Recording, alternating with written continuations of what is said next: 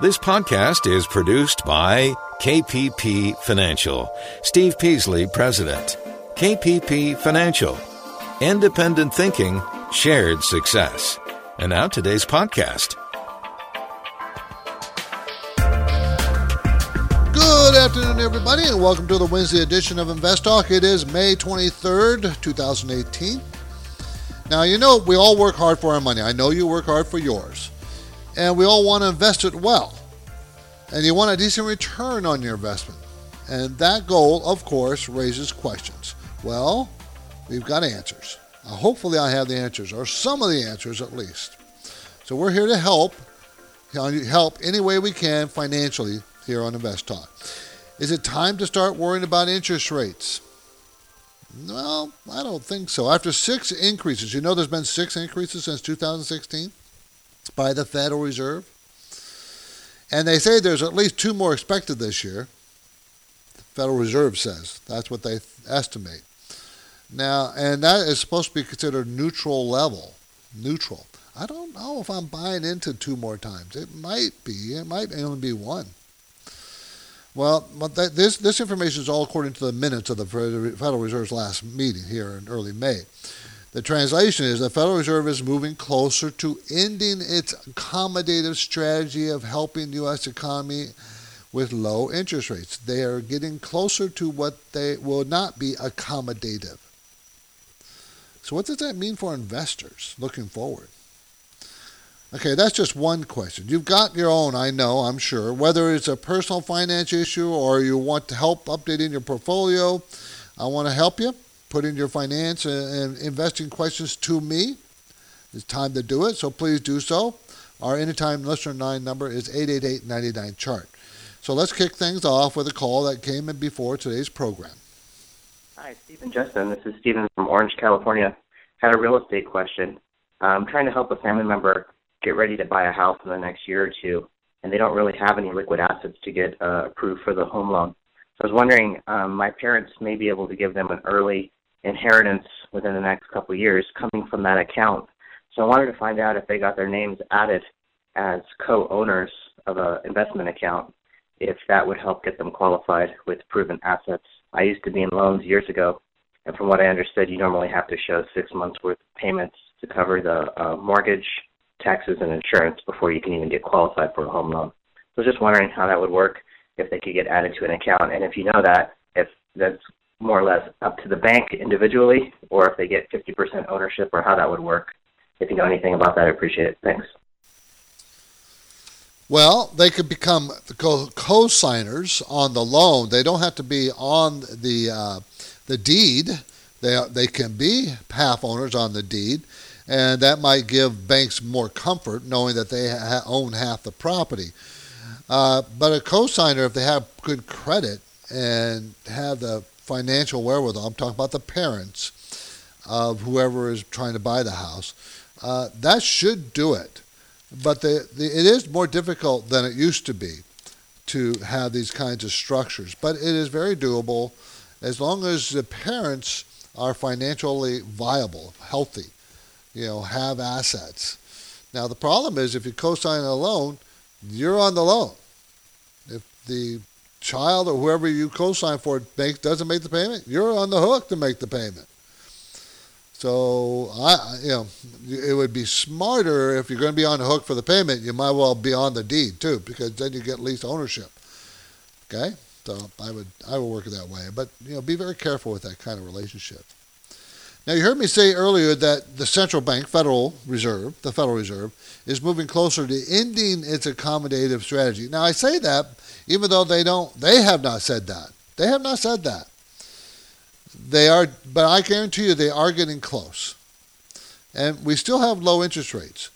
Uh, reporter Jeff Bartash at MarketWatch.com has quoted a former Fed staff member as saying that the wording about accommodation is living on borrowed time, meaning accommodation means keeping lower interest rates low to accommodate the economy. That's what that's talking about and he, they, and, the, and this, uh, oh, I guess we'll call him insider, is saying that the Federal Reserve is close to uh, getting rid of that, being beyond that. A change in the statement that they release, however, does not signal the Fed plans to raise rates more aggressively in 2018 or beyond. Some officials believe the level interest rates considered normal is lower than the Federal Reserve's current 2.9 estimate, but maybe closer to two and a half. Well, 3% is the long-term average of normal, quote unquote normal. We're not there yet. I mean, we're at what, one and a half to 1.75? So we're not even at two yet. So, remember when these rates go up, generally, generally, remember these are only the rates that the Federal Reserve charges the banks to borrow money from the Federal Reserve. Then, but when these rates go up, the banks usually pass along that increase to you and me, the public. And therefore, why is that important? Because higher rates slow down economies. That's just the way it does. So, how do you raise financially savvy children? That's our main featured talking point today. And some of the other topics I want to talk about why are we not in danger of a market crash? Why are we not in the danger of a market crash? This is my opinion, by the way. Why I don't think there is a danger of the market crashing anytime soon. Doesn't mean we won't have weakness or corrections. I'm talking about a crash. Should we worry about another flash crash? Okay, so I'm telling you why we shouldn't worry about a market crash, but also, you remember those flash crashes we had? Should we worry about that kind of thing? That could happen, but the overall market now crash. Remember the flash crash down then back up in a day, two days, down, up, down, up. So those two types of crashes I want to talk about. House set to approve bank deregulation. You, they saw that. You saw that yesterday. They approved it. They approved deregulation. Is that good? Bad? There's something. Uh, there's something we should worry about? Not worry about? And what does it mean to you and me? Does it mean anything? Well, the market was up today. The Dow and was down during the day, most of the day, and crawled up you know, like the last couple hours. But it ended up the Dow being up 52 points, the Nasdaq 46 points, which was a much bigger gain than the, the Dow and the S&P, and the S&P was up nine, nine. So it was an up day today. Remember, we've had a we had a big up day on Monday, decent size down day yesterday, but only because of the last hour or two of the possible non-meeting with North Korea that was hinted hinted at. Today, the market started off weak, but crawled back up. So that's kind of the activity we're having. Uh, I think it feels like to me, it feels like to me, volatility has slowed a little bit. I'm not sure what that's going to mean. This is this is Invest Talk, everybody. I'm financial advisor Steve Peasley, and looking at the calendar, I see that May 30th is only seven days away. Well, what happens on May 30th? Our free educational webinar happens on May 30th. Justin and I will be explaining the power of fundamental technical analysis. It's an essential tool if you're going to be in, in investing money. You got to be informed. If you're going to buy, make buy and sell decisions in your stocks, you got to know fundamental technical analysis. You have to know it. To learn about it, tune into our free webinar. You can register right now at investtalk.com.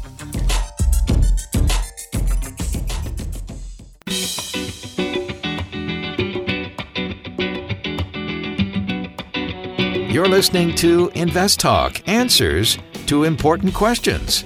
What's your topic? Getting a Roth IRA started. My mutual funds. Lifetime income plan with cash refunds. Why do mutual funds close to new investors? Get your question to us now at 888 99 Chart. That's how you can reach Invest Talk anytime, 24 hours a day. Okay, sir. Thank you. 888 99 chart 888-992-4278 so how to raise a financially savvy, savvy child well i'll tell you this. My experience with my own family tells me that very few members even talk about money discuss money or try to teach their children anything about money. It's rare. It's so rare it's frustrating to me. But you can do it and you should do it.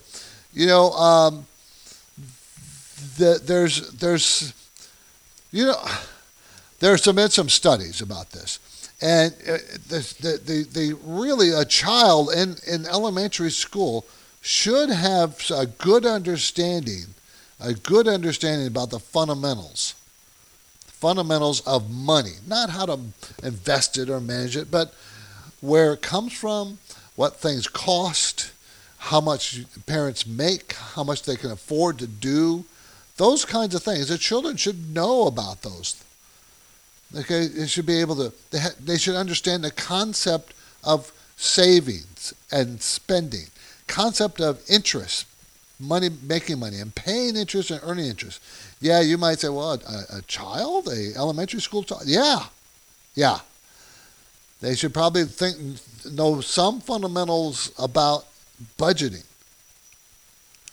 Okay, and when they're when they're in middle school, they need to know about inflation and taxes on on the money that someone makes. What the, what's taken out of your check, taxes out of your paycheck, where it goes. And in high school, you got to have some pretty good financial knowledge. Investments. Start talking about investments and how how you can take risks, good or bad risks, what they are Unfortunately, most many people don't know how don't even know that adults, but we really really need to start teaching the children. You start young; they'll learn learn this young, and then it just advances as they go. It's crucial. It really is crucial, uh, as far as I'm concerned, that kids have a part-time job in high school to some degree, so they understand the concept of working for their money you know, you're not doing your child any any say any favors, letting them not work, having them not work, not doing them any favors, and giving them stuff. Just give it to them. They gotta learn how to do this in their eight when they get adult. Why why aren't you teaching them that? Gotta teach them about not taking on debt. Debt, debt is a, and you know, there's good debt and there's bad debt. Good debt is when you buy assets with it Bad debt is everything else. but debt is not good. It's not good. 888-99 chart is our number 888-992-4278 i do have an email question today came in someone called uh, i had a question about chimera investments corp the symbol is c-i-m c-i-m i was wondering if is now is a good time to add it to my portfolio and what my thoughts are on it Okay, CIM is Chimera, Chimera Investment Corp. It's a real estate investment trust. And we all know what that is. That means it pays 90% of its earnings in the form of a dividend to the shareholders. And at this, the current past rate, when I say current, I mean within the last 12 months, it was 10.9%. It's a REIT, investing in residential mortgage loans, mortgage backed securities, and real estate related securities. Now, the, what is the worry about this? You know the worry is about rising rates because it's a, a, a investing in, in mortgage loans. As rates are increasing, that's a problem for this company. Now, everybody knew that, everybody knows that, and it's gone from 38 down to 32. And it's going to make $2.32 this year, 2029 $2.29 next year. So the, the dividend is going to go down slowly. Uh, sales in last quarter were up 18% from a year ago. So right now it looks pretty cheap. PE is only 8 The stock is $18. It's going to make $2.29. That's cheap. Why is it cheap? Because interest rates are rising. There's your danger. Rising interest rates could really hurt this company. Now, it fell from 37 down to 32 in October, went back up to 37. Now it's back down to 32 here. So it looks like that's the range, and this is at the lower end of the range. And if the Fed is getting close to stop its increase in rates, this stock could easily float back up to $38. But long term, it's going to be a bumpy ride. Where do you go for our money answers? We hope you think of us. Call our anytime line and record your question at 888 chart. This is Invest Talk.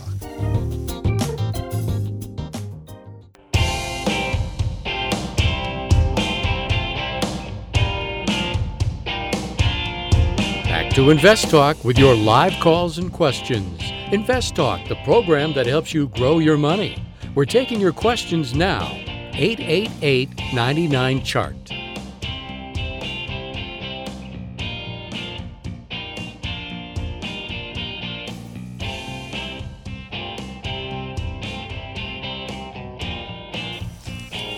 Hey, Art, how you doing? Art in Menlo Park. How are you, Steve? Good. Thanks for the call.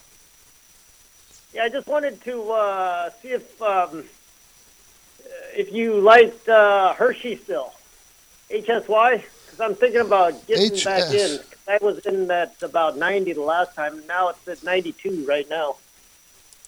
So Let's see. Let's take a quick look at it. Hershey's. Yeah, it looks like it tried to find a bottom here right around 90. Got up to almost 94, now back to 92 in the last four or five days, moving sideways. So it might be trying to find that bottom finally, hopefully, knock on wood. They're a $92 stock, but they're only going to make $5.61 next year. So it's, that's up 5% from this year. And that's not huge because the PE still is around $19. But the five year range is 18 to 29 on the PE range. So it's on the low end of the range. But uh, uh, for an overall company only growing like five, three to five percent, that's still kind of on the high price, high side. It should be selling closer to 15 PE. Has a great return on equity, decent di- dividend that's pretty sustainable, 2.8 percent. Very good cash flow at six dollars and five cents. So there's a lot of positives. The the couple of negatives is uh, there's they, they're carrying a lot of debt. So I don't know, Art. I, I, I, that's a tough call for me. It looks like it's putting in a bottom. I just don't know if it has enough enough upside potential to be worth your money. I like it. It's solid. It, they'll always pay that dividend, and it looks like it's putting in the bottom. So if you're going to buy it, this is where you would buy it. okay, But don't expect thanks a lot, lot-. Okay, just thanks for the call, Art. Just don't expect a big upside. It, it might go back up to 106, 110 dollars. You know, but that's about what you're going to get out of it. HSY Hershey, everybody. 888-99 chart. Why we are not in danger of a market crash. Now, I'm talking about a crash, everybody. Not talking about a correction. We we could have several more corrections uh, before we hit our next recession.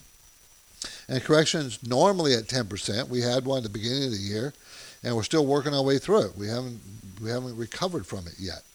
So that's a long process here. But this this is the main reason why. Um, what are the you know the I, I look at the high headlines of the news. Okay, if I see a lot of headlines in the news day after day after day about warning about the market going to fall or the, it's going to crash, something bad's going to happen. If I see all that, and there's a lot of that out there, I'm pretty sure there's not going to be a crash. That's an anecdotal test of mine. For instance, I was looking at one of the websites today, uh, one of the business websites, and you know they have positive, negative articles, but by far much more negative. Like, here's a hidden stock market risk. Why the end is coming for the biggest tech bubble ever. Charting a slow motion breakout. That was the one up piece. Why overpriced CEOs may be a red flag for stock markets. See, headlines like that, too many of these negative headlines tells you that everybody's not all that excited about the market. It's the market peaks and a crash ensues from a peak when no one's worried about the stock market. We, now we have too many people concerned with the stock market that is peaking or there's problems or whatever. Uh, interest rates are too high or and the Fed's raising rates and that's bad for the market. When you have that kind of uh, uh, headline news out there, a crash usually doesn't follow. That's not how it works. Now, it doesn't mean it can't. It's just not usual. When you see only good news day after day after day and very little warnings, that's when you get worried about a crash. It comes when no one's looking. That's what happens. No one's looking for it. No one feels it's imminent. That, that's when a crash falls. And the Fed was raising rates. Federal Reserve is raising rates, and we didn't have a crash from the time that they started. We still don't. So all that worry about rate raising is already built into the market. So why aren't we having a good year this year? It's not that hard to determine. We had a very good year last year. The market's overpriced, and we're just working off that overprice. That's how I feel about it. That's what I think. We're just working off that excess uh, price appreciation from last year. And we're doing it in a very stable fashion. Only corrected 10%, and now we're going sideways. We've been going sideways for a couple, three months now after the 10% correction. Well, no big deal there. That's, that's, that's, that's, not, that's not a problem whatsoever. It's healthy in the long run. It's healthy. We like it. We want it. I know you don't feel like you want it, but you do. What's coming up on Invest Talk Thursday? That'd be tomorrow. Will higher oil prices grease the path to recession? See, there's another negative article that tells me the market's not going to crash. That's going to be on tomorrow. But for now, I'm here to answer any of your questions. 888 99 Chart. Our podcast continues, but first, a reminder about our upcoming webinar. Invest Talk host Steve Peasley says without using fundamental and technical analysis, you're wearing a blindfold.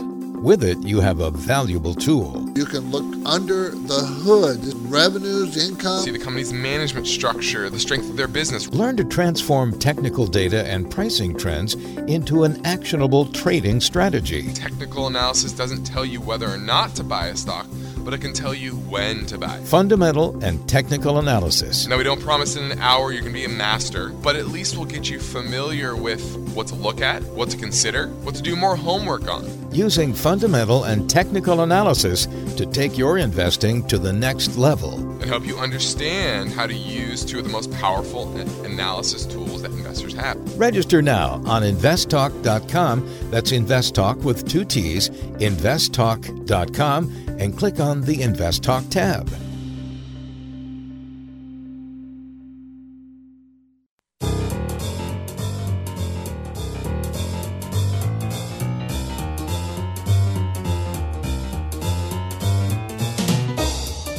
Invest Talk is made possible by KPP Financial, where parallel investing means that the economic interests of the KPP principals are aligned with the clients because the principal's personal investment accounts participate at equal price and percentages.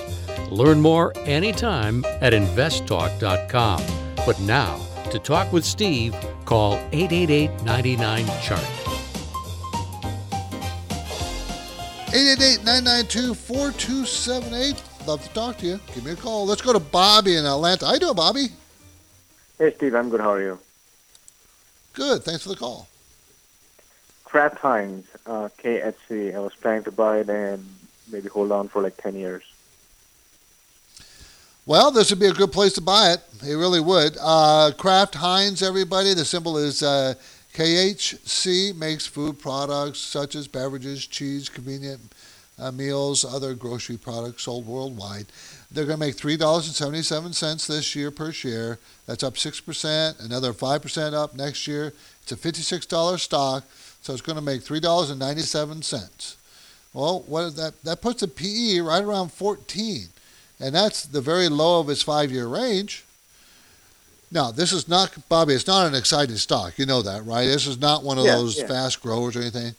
You're buying this stock because the dividend is really healthy at 4.4%, and they're going to keep paying that dividend. I have no doubt whatsoever and it's now fallen from like 82 down to 56.98 and it looks like it's for about the last three weeks it's been kind of moving sideways. I, I think that this might be the bottom. Yep. so for a long-term hold 10 years yeah this is where you could buy it pick it up put it in your put it in your portfolio and just ignore it and just collect the dividends. 10 years from now you'll be very happy. That's the plan. Okay? thank you. Okay. Thanks bobby. Appreciate the call Heinz, Kraft Heinz, KHC. Let's go to Lee in San Mateo. How you doing, Lee? Hey, how are you, Steve? Thank you for taking my call. I'm good. I am Thank calling you. in regard to energy stocks or ETFs. one is XLE, and the other one is uh, Vanguard Index Fund, V, G as in George, E as in Edward, L as in Lucy, and X. I would like to know which one is better, uh, and if so, what would be a good entry price? Okay. Uh, one is a mutual fund, as you know. One is an ETF. So let's see. The ETF follows the S&P Energy Select Sector Index. That's what the ETF does. Uh, and I'd have to. I wouldn't be surprised. Vanguard Energy probably does about the same thing. Um, so I don't think there's a lot of difference between the two. I'd have to do more research, but I don't think so. I think you're looking at two stocks that are very, very similar in what they do, what they're what they're tracking, and that's that energy sector. Um, right, but Vanguard now, has higher. I think it has 0.33 T. XLE, I believe, has 0.13. Uh, and it's Is that the expense ratio? And Vanguard one. The expense ratio. Yes. Mhm. Yeah, and you're talking about the expense uh, ratio, yeah. one is um, you have to buy. I think it's the Admiral share, so you need to buy Right, either it is. twenty five or fifty thousand, which is a lot of money. Yeah, I probably I probably suggest the ETF, anyways, because they're Okay. easier to get in and out of. Uh, and Right. generally, they're cheaper than mutual funds. Generally, they are cheaper than mutual funds. Um, I don't know if I would get into energy right now though, because it's had a really good move up already. You know. Right, So- right. So I'm I like Yeah. to wait. Uh, yeah. Yeah. Okay. Wait for wait. it. Wait. For, What yeah. I, What do you think would be a Go good entry price for E? XLE? Around sixty-eight to seventy dollars. Okay. That's about a ten percent correction from here. Okay. Okay. Okay. Thank you so Thanks, much, for- Steve. Thanks, Lee. it. Thanks for the call. That's XLE, everybody, and VGELX. VGELX. 888-99 chart 888-992-4278 love to talk to you okay um, let's talk about should we worry about a flash crash i don't think we should worry about a crash anytime soon as i said before a regular market crash but how about a flash crash and i think a flash crash is more uh, more probable I just don't want to think. Do you think it's going to happen? No, it's just more probable. Um, there was an article uh, and some research done by one of the big houses, Goldman Sachs. Uh, they they feel that computer-driven trades could amplify the next sell-off. Okay, so they they did a study and felt that the flash crash will be because and accelerated by you know the computers trading. And that kind of was one of the reasons why it happened last time. Now, at the same time, the markets are pretty broad uh, as far as number of participants in the market. But remember, you have to have someone on the other side of each trade that's made. You have to have a buyer and a seller. So if the computers start selling, and the computers are trying, and other computers are buying, but as soon as the trigger happens, all the computers stop buying, and then you have computers trying to sell to people. And computers trade millions and millions of shares all really, really fast. There's not enough buyers. They run out, run out of buyers. This is one of the biggest complaints. Do you know, remember all the, the history you've seen those guys on the floor of the New York Stock Exchange and they're yelling back and forth? those, those, were the, they were, those were the floor brokers, the floor traders, right? One of their function was keep the keep the trading smooth. There's always buyers always a seller. If there wasn't a buyer or seller, they had to be the buyer or seller. That was a privilege for them to be there. So all these big houses, Goldman Sachs and everybody else, had a floor broker. Uh, they bought a seat on the exchange, and one of their function was to make sure there's a smooth operating buy and sell for all stocks.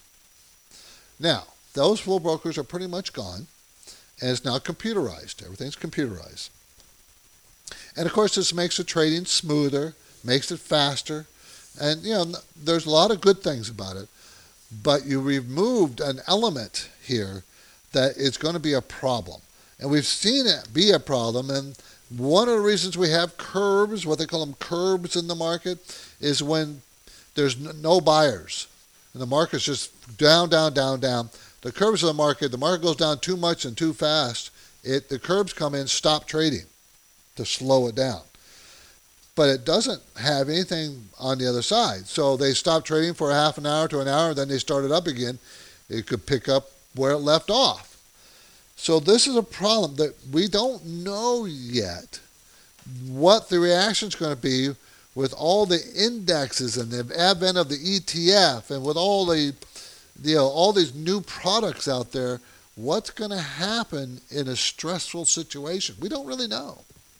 So more goldman sachs is saying here that this could be a, a problem. You know the market is vulnerable is what they're saying to a flash crash.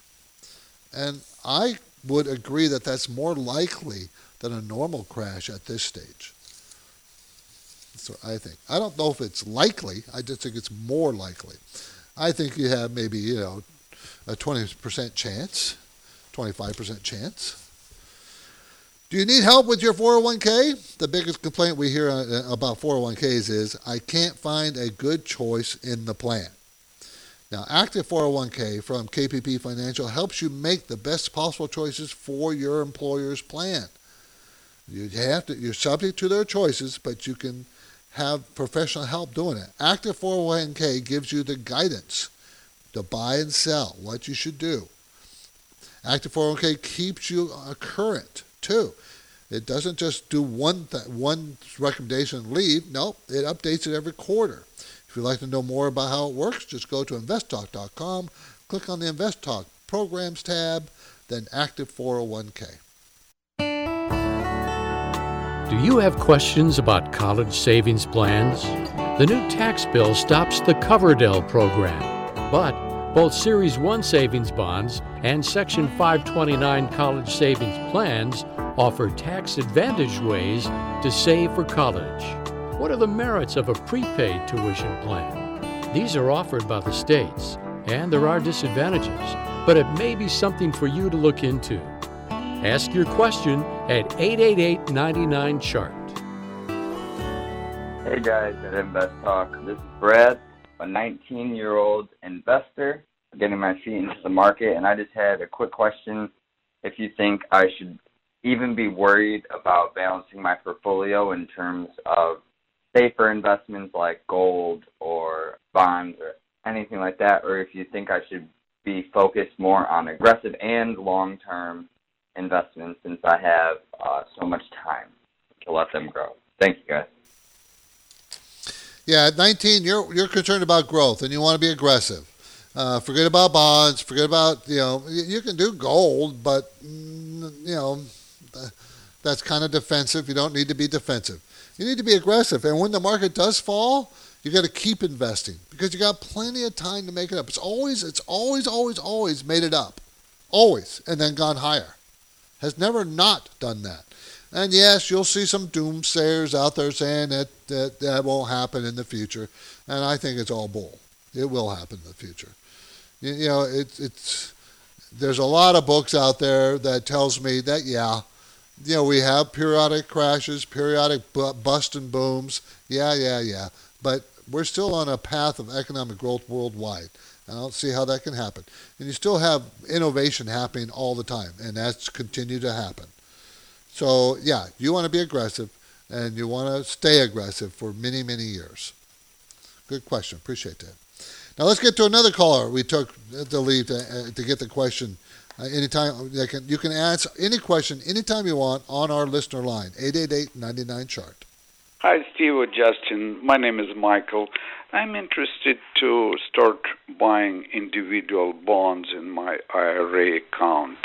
And uh, there are so many of them, different maturity, industries, uh, everything.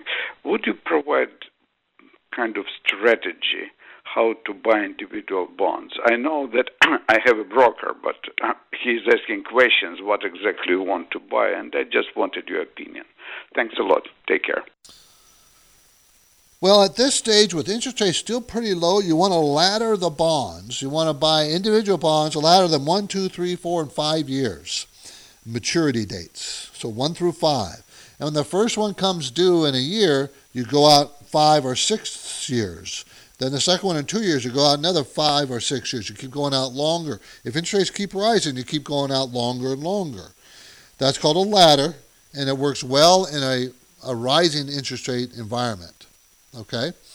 Um, the, the hope is, is you'll have a lot of five year, longer bonds when the interest rates are really high and you're collecting very high interest rates, and they start to fall. And then it's longer to have. It's better to have long-term bonds. You also want high-quality bonds. Don't go to junk. Try to stay away from junk.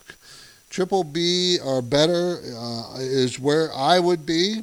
Don't don't try. Don't go single B and double B. You know, don't don't do that. Initially, try to stay with the higher quality bonds, corporate bonds. Um, if you have a tax issue, you can buy state double tax free bonds. You'll get less return, but you won't have to pay income tax or tax on the on the interest that you're getting. So it depends on your personal where you are personally, uh, financially. Uh, but I would high quality bonds. So make sure high quality. Buy uh, large company bonds if you're going to buy corporate. Therefore, you don't because you try not to worry about default rates. That's the whole point. You know, you want to get your money back. You want to get your money back plus interest rate. So you want to buy high quality. So you can buy a lower quality bond, but a very high quality stock. For instance, maybe like an AT and T, and maybe they have a temporary uh, more debt than the bond analysts like, and they may have downgraded their debt to you know double B plus. Well, I would still buy AT and T. They're not going anywhere. But that kind of thinking, big companies, stable companies, that's what you want. Okay, let's go to Dan, San Diego. How you doing, Dan? Oh, real good, Steve. Uh, you sound really good today. I'm calling about Washington Prime Group, WPG. Okay, it's a REIT, yeah. real estate investment trust yep. that owns it owns 108 strip centers and smaller enclosed mall properties in 27 states. And of course, you're buying it for the dividend. You like the dividend, right? That's the main reason I was calling. Now, do you think the dividend's covered? Well, it is covered right now, but sales have been falling. They fell 11% last quarter, 14% the quarter before. They've been falling for two years, sales. Yeah. and profits are going down, down 7% this year and down 3% next year.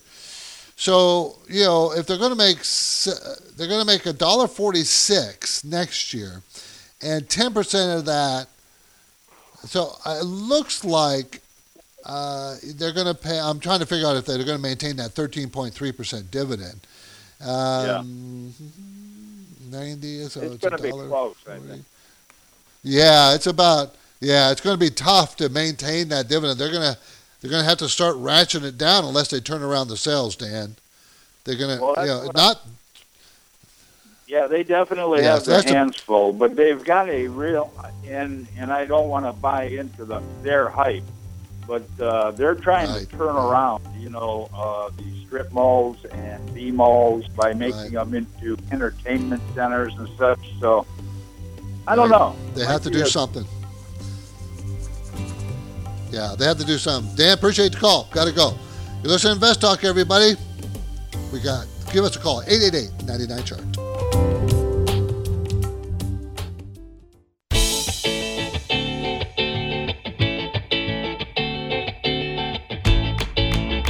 We've got time for one or two more calls here on Invest Talk for this Wednesday, May 23rd. Will higher oil prices grease the path to recession? That's tomorrow on Invest Talk. But now, do you have a question for Steve? Call 888 99 Chart. Okay, so the um, the House approved the de- deregulation, uh, banking deregulation rules. Um, is that good or bad? Is that going to hurt or help? Frankly, I think it's probably a good move because they were way, way too constrictive. Everybody panicked in the financial meltdown, which is normal. So they, the government panicked too and threw all these rules and regulations more than it was necessary. And they didn't even address the biggest issue, which was the too big to fail, in my personal opinion. They didn't address that one issue, which was the backbone of the problem the too big to fail issue. The banks were too big to fail. You had to save them. Well, so a lot of the things they did was reduce some of the restrictions on the smaller banks, not small banks, smaller banks, and make it uh, make it easier for them to conduct business. Um, they the larger banks still have the full restrictions on them, which is probably a you know not the, the larger banks should be more scrutinized, right? They should. I agree with that. And they should reduce all the regulations on smaller, insignificant banks. If they go under, they go under. Let them go under. they make stupid decisions and the bank goes under. That's totally, that's what our, that's what our business, that's what our economic system is all about. You take risks, you run the risk, you might get rewarded or you might not. So how smart are you? You know, so I kind of like I kind of like what they did. I think it was a smart move. Um, and I'm not I'm not an expert in this area. I know some of the things they did, like you know, reduce the size of the bank that had to meet the real strict rules. And we're talking about not tiny banks, $50 billion banks, $250 billion banks in assets uh, or less. They got some a break, but the big mega banks didn't. So I think it was a, a, a smart move. I'm sure you're going to have people disagree. What the thing that I don't like about this is the the repeal of the Glass-Steagall Act many years ago. I think that was stupid, where banks could get into insurance business and get into different kinds of financial business. I think they should keep them separate. Let's try to answer one more question before the end of the hour. 888-99-CHART is our 24-hour list line number. Hi, my name is Tony. Uh, I just received an inheritance of twelve thousand dollars. I'm 22 years old. I don't know what the heck to do with it. I was hoping to get some advice. Thank you. Okay, don't spend it. if you have an IRA, put all of that in your five thousand of it in an IRA. Okay, so that'd be your contribution this year. Then the other put another five thousand in for next year, but you got to wait till January second to do that. Once you put in an IRA, then you invest that money and you keep adding to that IRA over the years. That's what I would do. Okay? Uh, you could do a Roth IRA for $5,000 uh, or a regular IRA. Now, that depends. I'd have to know more about you, but I don't have a problem with a Roth. You have to learn what the difference of those two things are. But I, I, at your age, I might suggest a Roth. Time for Invest Not Personal, everybody. All of us wish our dream of retiring early. We all want that. What that means for you is something only you can answer, whether it's a normal retirement at 65 or whatever, or maybe working in retirement. I don't know. Or even later or younger. Everyone is different. What is not different is the road you take to get there. Now, here's a list of steps you must take, no matter what the circumstances you're in, to get there. And all of it depends on the comfort of lifestyle that you want. You have to choose that too, by the way. Number one, organize your finances. Save, save, save, save. While saving, invest the money soundly. Take the, take the get rich slowly path. Distinguish between wants and needs. What do you need? What do you want? Don't get, don't, don't get, I need this $100,000 car. No, you don't. You want the $100,000 car. You might need a car, but you don't need that expensive of a car. Get rid of your credit card debt. You can use credit cards, but pay it off the balance every month. Don't increase your debt. Don't pay that high interest rate on that. Now, everyone can retire any lifestyle you want. It depends on what you want, and you have to work toward it. That's the best Not Personal, everybody. And that's it for today. But you can still plan to get help with your portfolio. I'll be in San Jose on June 6th. June 6th in San Jose. To reserve your time for a personal review with me, go to the InvestTalk, InvestTalk tab on InvestTalk.com. I'm Steve Peasley, And Justin Klein and I thank you for making us part of your day. And we'll do this again tomorrow on Thursday.